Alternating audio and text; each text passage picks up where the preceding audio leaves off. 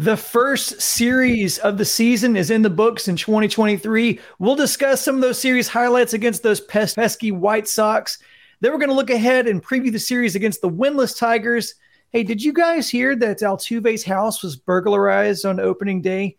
Call me a pessimist. I have a hunch the criminals are going to get off because one may be a judge. It's episode 17 of Stone Cold Stros, and it starts right now.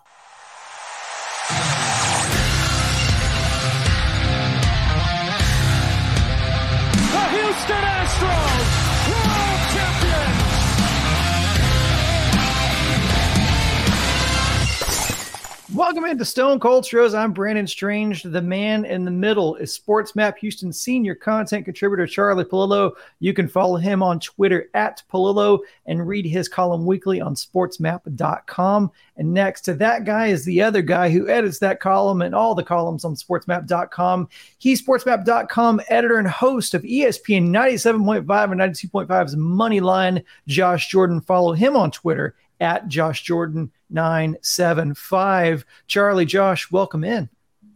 Welcome to you. The pomp and circumstance, the kind of final celebration of the 2022 champions put to rest with three sellouts basically and one near miss on the fourth. Results, eh, four games out of 162. So for the internet types already looking for panic buttons, tie your hands up. Yeah, let's get ready to overreact here. Are you saying I can't wear my championship gear anymore? Because that was not forty dollars well spent. If that's what you're saying. Oh, you can, but the Astros gold jerseys now go to the archives and uh, probably one or two to Cooperstown. I yep. get you. And I believe we get the Space City jerseys tonight with uh, Hunter Brown on the mound. That is right, and we're going to preview that series. So Charlie, I teased in the open.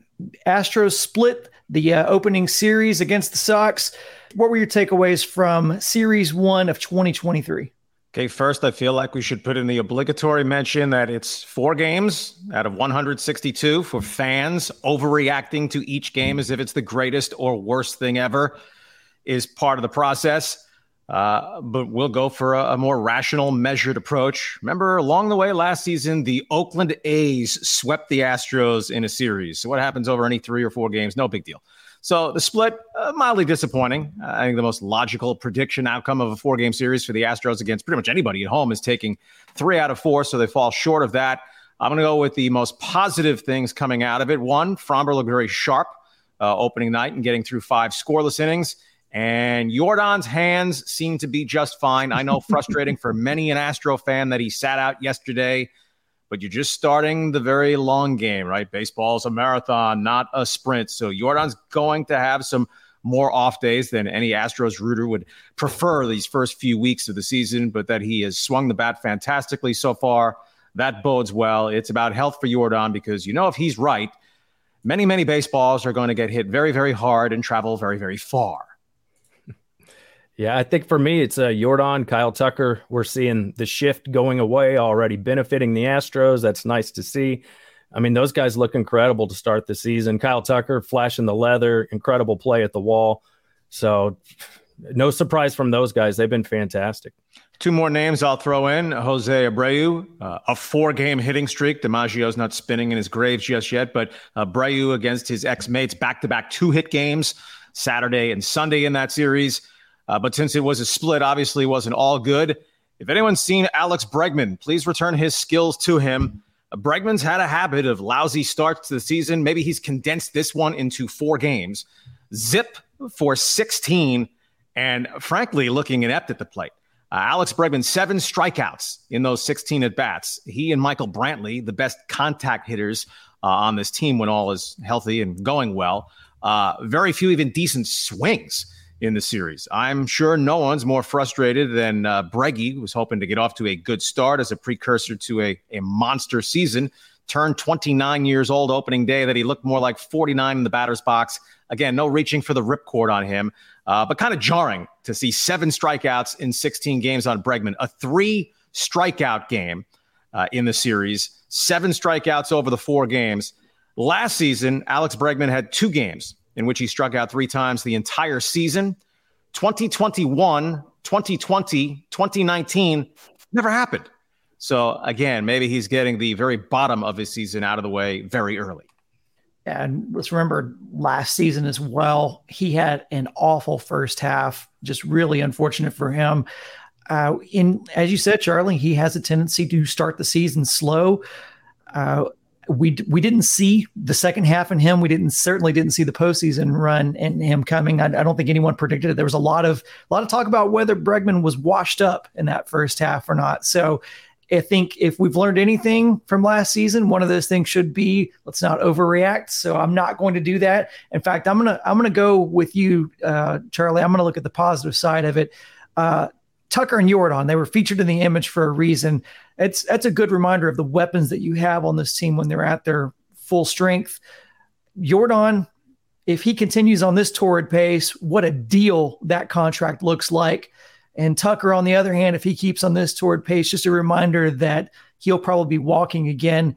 Uh, one of the things I, I, did want to ask you about, Charlie, though, was, uh, and both of you guys, was just about the starting pitching. Any any concerns. The starting pitching has not gone deep in any of the first four games, already putting a little bit of pressure on uh, the bullpen.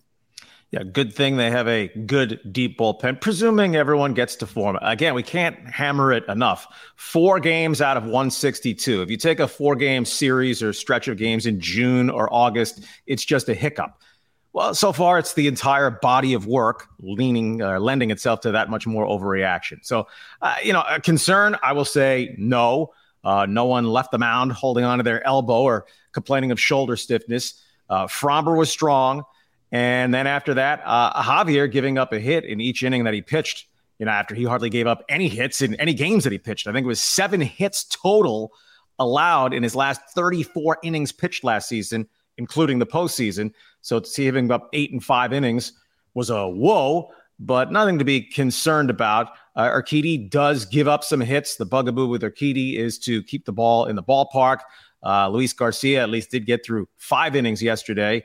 And uh, also the bullpen. You know, Ryan Pressly, better yet, an upset stomach or whatever it turns out to be, than uh, his forearm is, is, is stiff on him.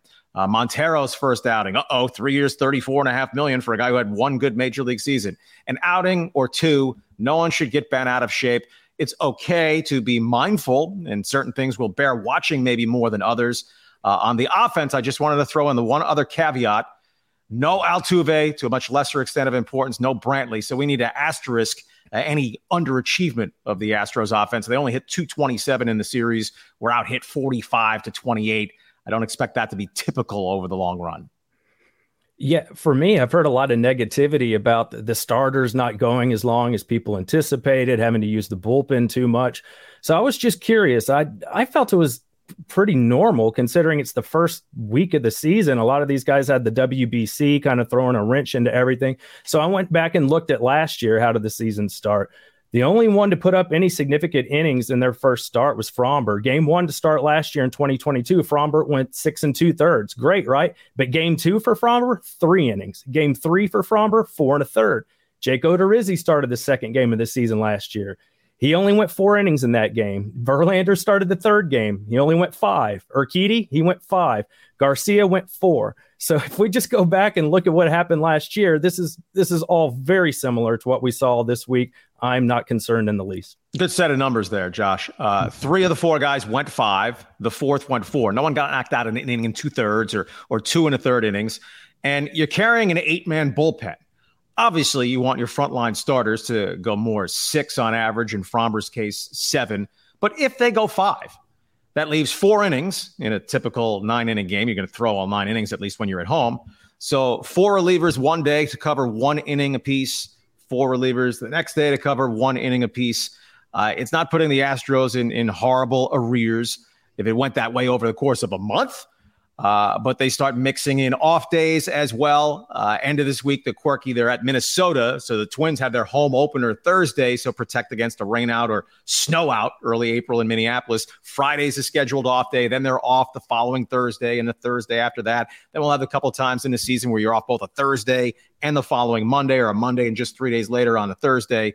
So, uh, yes, no crisis. Of none of their pitchers are going deeply into the games enough. And again, let's keep some perspective. They are two and two.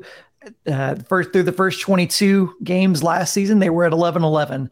Uh, let's also give Dylan Cease some credit too. He looked every bit the Cy Young runner up that he was last year. And speaking of White Sox pitching, hey, stop hitting the Astros. Six Astros players hit during that series.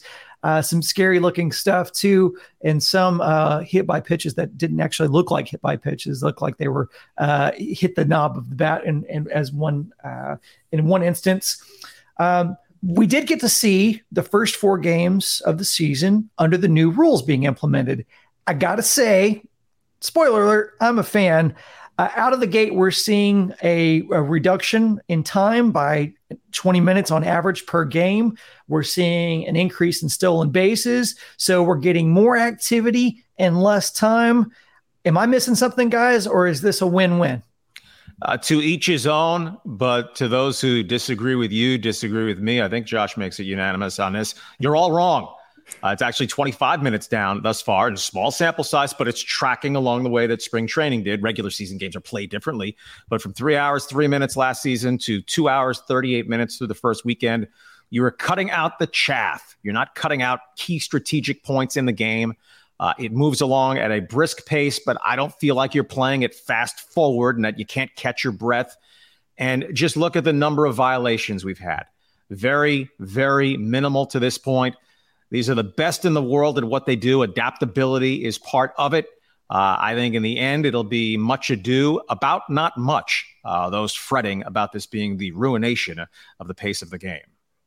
Yeah, I mean, this is just going back to when the game was in its heyday. 70s, 80s games were two and a half hours long. That's, you know, when football and baseball were very popular. So I, I don't have an issue with it. I do find it interesting. The Astros struck out 41 times in this series.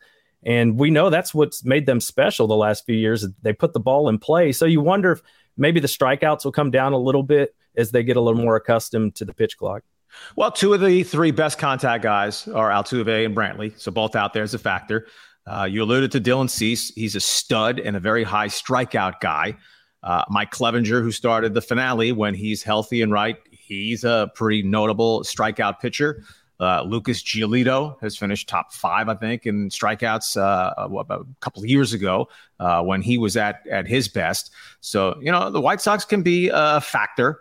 Uh, in the American League Central, where there's no super team, I think the Guardians are the the clear favorite as the reigning champions, and you have the the Twins in there. But it's not as if it was some AAA pitching staff came in here and had the Astros whipping left and right.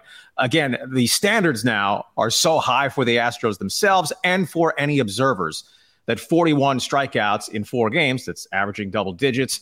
You know, batting with runners in scoring position, they weren't very good. But I'll just to give you one game example on that. The Sunday finale, they were three for 14. So they had chances galore, left ducks all over the pond. Three for 14. That's a 214 batting average. They have no clutch hitting anymore. Oh, no. Well, with one more at bat, if they had a hit in that, they'd be four for 15. That's 267, which would be just fine with runners in scoring position. So uh, everything is so squeezed in terms of the numbers, and they can go up and down in a hurry. That's why over 162 games in Major League Baseball, water always finds its level, and the water level around here projects to be pretty high or deep. Yeah, as far as the rules, it, it's really been over the last 10 years or so where games started averaging over three hours. So I think that's why they finally had to get their arms around this thing and and put these new rules into place. I haven't noticed the pitch clock as much. Do you find yourself staring at it ticking down while you're watching the game? I, I really haven't as much as I thought I would. No, just initially at Minute Maid Park, I'm sure it'll be the same in all ballparks. There are two. So, uh, which batter's box you're in? Uh, if you're on one side of the infield, you want to peek back over a shoulder, I guess. Um, so no, I don't. I don't find it intrusive at all. And uh, on the subject of the new rules, I don't know how long it would take for, uh, provided his teammates know who Rickey Henderson was and is. Rickey still with us. Uh, Chas McCormick uh, mm-hmm. leading the streaking Stros on the base paths. Six stolen bases in four games. They and Chas aren't going to maintain that pace. I don't think it'll be over 240 stolen bases for the team. Uh, but the running game, which is action, pitch to pitch action, uh, stolen base attempts up notably, stolen base percentage success way up over 85% through the first weekend of games. That should encourage even more running and even more action. Action, action. We want action. And isn't that kind of just a response to how analytics kind of take steals out of the game? you know just a few years ago like there were stealing bases was much more common very recently ago and then analytics you know over the past you know six seven years has really you know deterred that and and people who you know don't want to give away outs and, and bunts and things like that. But now you're going to see a lot more action on the bases i think it makes the game a lot more exciting. Again i think this is going to give fans a lot more of what they love about the game. They're just going to get it in, in a lot more condensed format. And it's not just about oh you're only shaving uh, you know, tw- 20 minutes off of a game, or again, for round numbers, tw- it's 20 minutes off a game or 25 minutes. You're not talking about just one game. You're talking about 162 games. So you're talking about over 50 hours of gameplay that you're reducing per season that you don't have to sit through. That, by the way, was nothing. It was nothing. It was guys rubbing up the ball and, you know, hitting the rosin bag and Kyle Tucker grabbing the sand and, and dirt and rubbing it and like you weren't doing anything, guys backing out of the box and playing mind games. You, you don't have to deal with that anymore, and you get all the same things. I haven't to to you know your your question about w- whether you noticed it or not. Like no, I didn't. It's not like a shot clock or anything like that. I mean, it's it's obviously they're invisible. And to your point, Charlie, you know, we're it's prompting guys to run. We saw uh, the shot or the uh, the pitch clock actually play a role. I believe Kyle Tucker used it to time stealing uh, third, or at least an attempt to steal third. And so you can you're going to see a little bit more baseball strategy that works into these roles. And I think again, if had we not known uh, that this these games would be allowed to be this long, in the previous seasons, I don't think we would have a problem with what's going on right now. To Josh's point, this is old school baseball. This gets back to old school baseball. It just forces the issue because we had gone so far the other direction. Managers have to be quicker on challenge decisions. No more holding up your hand and stalling, stalling until you see a replay in the dugout or someone down the tunnel takes a look. You know, you get 15 seconds or you cannot challenge the play. And to amplify on the running game, right? The analytics and the numbers are pretty clear. If your success rate is not at least 75% stealing bases, you're neutral or doing more harm than good. So don't run the risk of giving away outs. Uh, I go back earlier than that. Once we got into the steroid era, it was, hey, hey, hey, don't run into an out. We're waiting on a three run homer here by someone jacking one 450 feet. And even before that, uh, the diminished use of AstroTurf in major league parks. Right, guys are faster running on artificial surface than they are dirt, so that was another inhibitor to the running game. Very few places now have the fake stuff. A handful, Toronto, uh, St. Petersburg, a couple of others. Uh, but you know, you add all these things together, but especially the bigger bases. And to me, you know, it's once you look a couple of times. Uh, I'm not looking out there thinking those bases are gigantic. Two steps and a slide, and the guy's to second already. Um, but I would recommend Martin Maldonado not try to throw out base stealers from his knees because you can't get the velocity on the throws, and you need to get it there a little more quickly now, uh, rather than uh, with a little little arc on it. And and the Astros ran on Grandal the same way in the series. So the uh, winless Tigers uh, make their way into Minute Maid. Uh, uh, starting today, as a matter of fact, this is one of the, I think, the only time, the only Monday all season that we'll have a, a game the same day if I'm not mistaken. And so, uh, like I said, the Tigers make their way into Minute Maid. They of the last place rated farm system in MLB. Do we think the Astros get well against Detroit's Kitty Cats? well, three game series, anything less than two out of three for one series in April would be a dismal failure for the Astros. I mean, a losing homestand. Um, you know, they should sweep the Tigers. They have the better pitcher on the mound. Certainly in the second and third games, Hunter Brown makes the first start against uh, Gregory Boyd, uh, a guy the uh, Astros have had. Uh, Matthew Boyd had had interest in, in trading for a couple of years ago. He's trying to get his career on track in time for free agency. You look at the Tigers lineup; they have a couple decent progress, but they're terrible. I mean, he's not literally poor, but poor AJ Hinch. Uh, they have no shot. They have a new general manager. I don't know if that portends well for AJ's future managing the Tigers after this year. He might feel like he's paroled if he's let go because it'll be a near baseball miracle if they don't lose lose at least 90. Right, they're they're bottom racing with the Royals again in the in the American League Central. So yeah, this should be a feel good series for the Astros. But in one little three game droplet in the ocean, who the heck knows?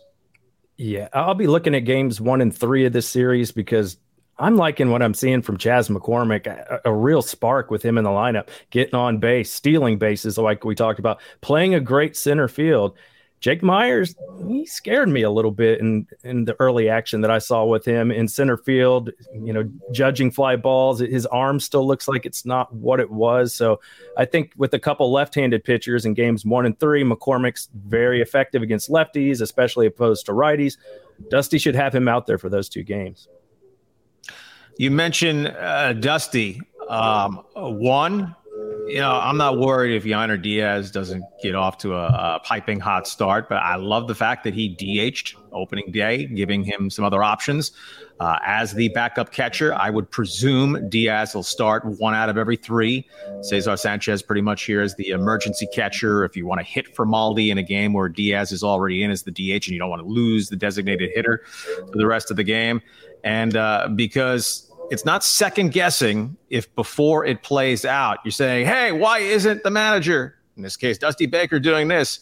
But uh, I imagine a few Astros fans were scratching their heads, if not throwing things, when the Sunday game ended with the tying run at the plate, Yordan Alvarez on the bench, and Yordan Alvarez, not that man, in the batter's box. Uh, maybe it's a little too inside baseball for the broader conversations that, that we have here. I just wanted to defend Dusty on one level because I'm certainly open to criticizing game strategy of his. Uh, but if you hit for McCormick there, it's possible they just walk Yordan right. intentionally, even though it loads the bases, puts the tying run on first, brings the potential winning run at the plate. And then you had Corey Julks uh, up at bat. Uh, to me, I still would have preferred to force their hand to put the tying run on base and give Julks a shot, uh, as opposed to McCormick versus a righty. Uh, but saving Yordan as your silver bullet when you never get to pull the trigger, that understandably smarted, I'm sure, for many an Astros fan. It didn't even look like he was an option. He didn't have batting gloves on, or you know, he was just kind of standing there talking in the dugout. So it doesn't didn't even look like that was close to happening.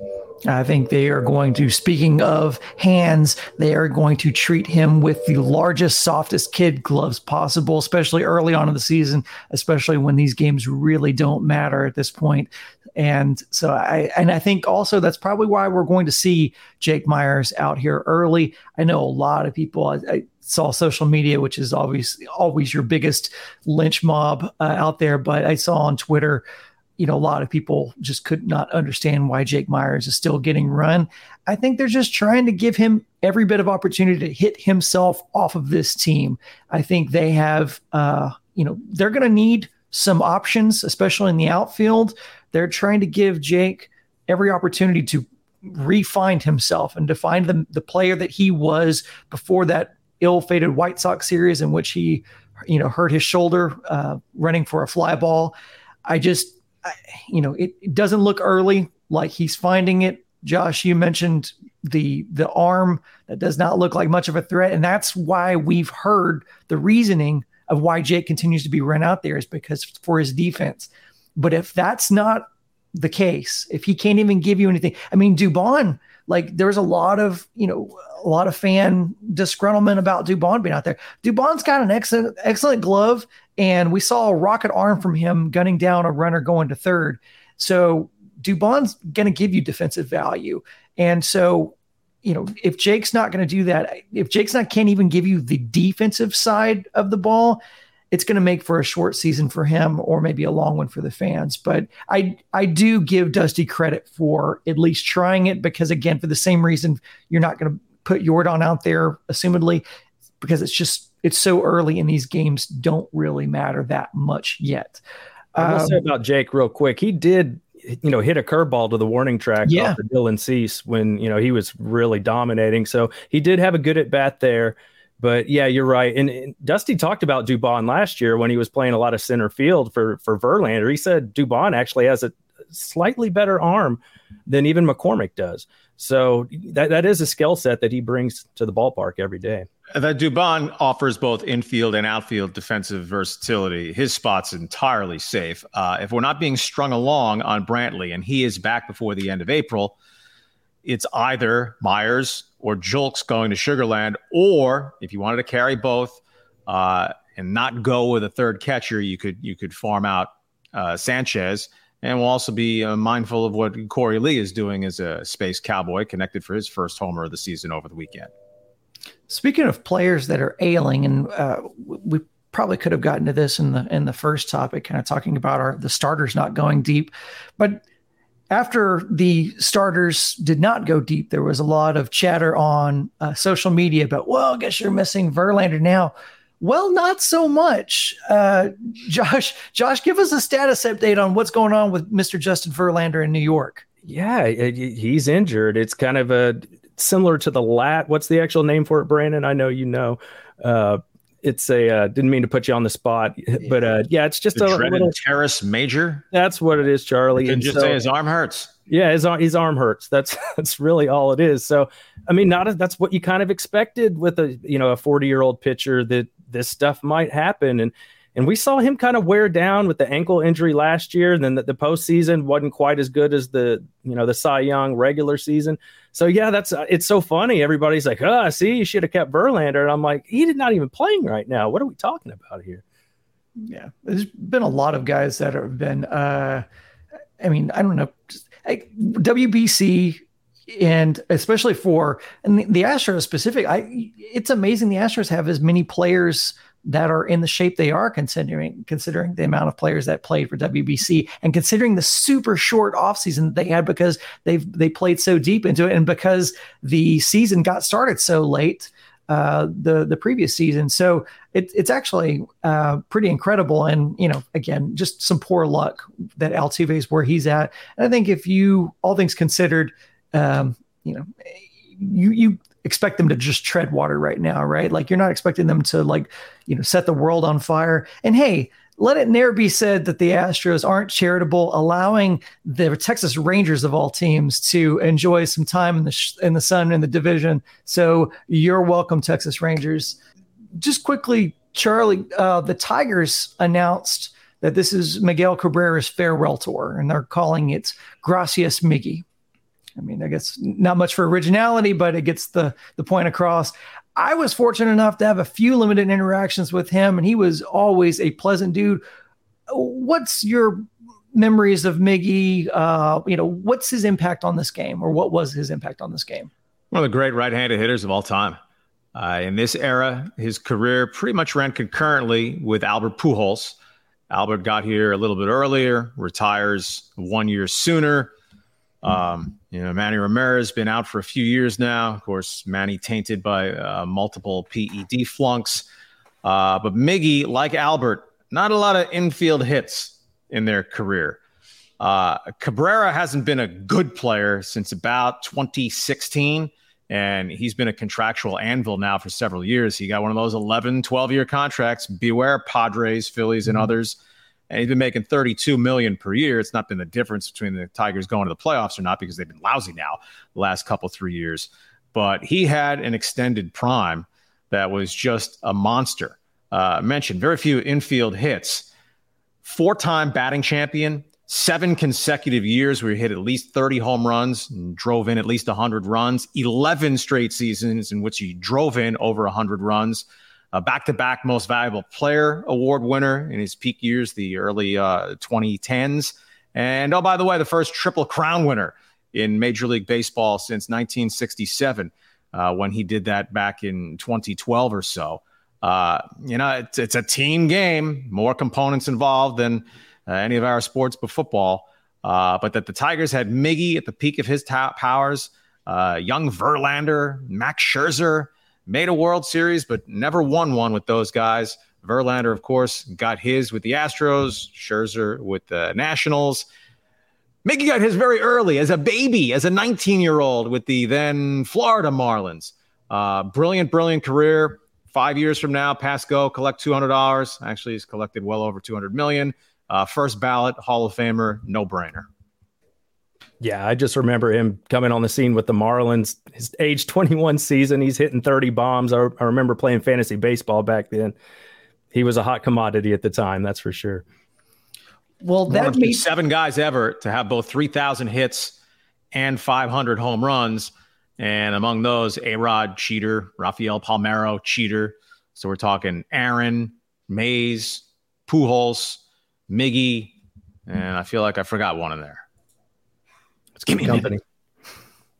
Well, in honor of all-time MLB players, uh, this week's bottom line question of the week: Who is your all-time favorite Astro? Uh, Charlie, you're more objective than than Josh and I. So, who was your all-time favorite Astro to watch? Well, look, uh, in my baseball playing days, which peaked rather early, I was a five foot six or under second baseman. So does that tip the scale a little bit? um, right, Altuve's been a remarkable player. You throw in all the October memories, but when he first got here, this was a big leaguer. I could look eye to eye, and my eye, if he wasn't in baseball spikes, a little bit higher. It's like when Akeem Olajuwon was always listed as seven foot. No, Dream was like 6'10 and three quarters. He was even greater with all that he could do as a non seven footer. Uh, Altuve is like five, five, five, five and a half, uh, not five, six for everything that, that he has hung on the wall and presumably still has to, has to put up there. Uh, so as, uh, as the guy spanning this full, I know golden era, I like saying platinum era because it's, it's been better than golden over these last six years. Um, you know, Altuve and Biggio before him, the way he played the game for so long. So yeah, I'm not the diehard Astros fan per se, but I appreciate excellence. I appreciate consistency. I appreciate durability and uh, a one-two punch of second baseman with you know just a little bit of lag time. Bill Hall in, in there. Um, it's kind of like Brett Favre and Aaron Rodgers at quarterback for the Packers for the span of 30 years. Two guys at that level. The Astros essentially Biggio to Altuve? Yes, please. yeah, I, I, Altuve has to be in the conversation for me because that's the jersey I got there behind me for this shoulder. Um, but if I'm going to go a little older from my childhood, I was a big Mike uh, Mike Scott fan. Um, just really excited. It's kind of that uh, father son kind of thing. Dad like Nolan Ryan, so you always want to pick somebody different from your dad. So you know, Mike Scott was my guy back then. He he had some incredible seasons. I believe a two two two ERA in 1986, if I remember correctly. You do. I'm I'm gonna go with well. Before I give mine, I want to make sure everybody in the comments is giving theirs as well because I forgot to ask people to. Uh, so if you're in the chat and you want to give your comment your all-time favorite I, you know i should i probably should have prefaced it and said none of the current players so let me let me take that away from you let me let me say no current players charlie who's someone who's not on the current roster that that uh, was someone who was really enjoyable for you to watch well, I mean, from when I got down here was getting into the era of Biggio and then Bagwell. So 15 years with those guys alongside. Uh, for pure greatness, uh, Bagwell, uh, the best Astro that I've seen, uh, non pitcher department. Uh, guy wasn't that fast, but a brilliant base runner and 30 30 uh, a couple of seasons. Um, you know, if we wanted to go with, you know, guys who you know from covering them, different role than covering locker rooms, you know, guys who are really good guys. Brad Ausmus was a very insightful, terrific interview, game in, game out. Um, but, you know, if we're going with the, the best to watch, uh, it was the the top two of the Killer Bees. Yeah, because I wasn't around for you know Cheo Cruz and sure. I go back to Cesar Cedeno and and Bob Watson and Rafael Landestoy and Mark Lemongello. Okay, I'll stop. Well, I so if you were to ask me as a eight year old uh, or nine year old, I would have told you Bill Doran. That was my favorite uh, Astro to watch. Uh, probably probably second to that would have been Glenn Davis, but the Astros that I think you know really solidified me as an Astros fan. Fan uh, were the, those Killer Bees teams and Lance Berkman. How can you how can you not love Lance Berkman? Uh, Two ninety three uh, career batting average, three hundred sixty six home runs. Uh, guy was just he he was the killer bee that actually was a killer. And to to piggyback on Berkman, also uh, uh, just a fun guy to talk with, uh, a great interview. If he ever had interest and wanted to commit to it full time, which he does not, and hopefully the the coaching career is fulfilling and works out, uh, he'd be a delight as an analyst. And that's the bottom line because Stone Cold said so. Hey, I, I, remember to do it this week, uh, Charlie. That's going to do it for oh, our WrestleMania weekend. How could you not? Oh, there you go. That's right. And that's going to do it for episode 17 of Stone Cold Stros. For uh, Charlie and Josh, I want to thank everybody here. Charlie and Josh, I want to thank you for joining me and talking some baseball. We will be back here next Monday for episode 18. We do appreciate uh, all of you guys joining us, and we will see you here again next week. Until then, go Stros.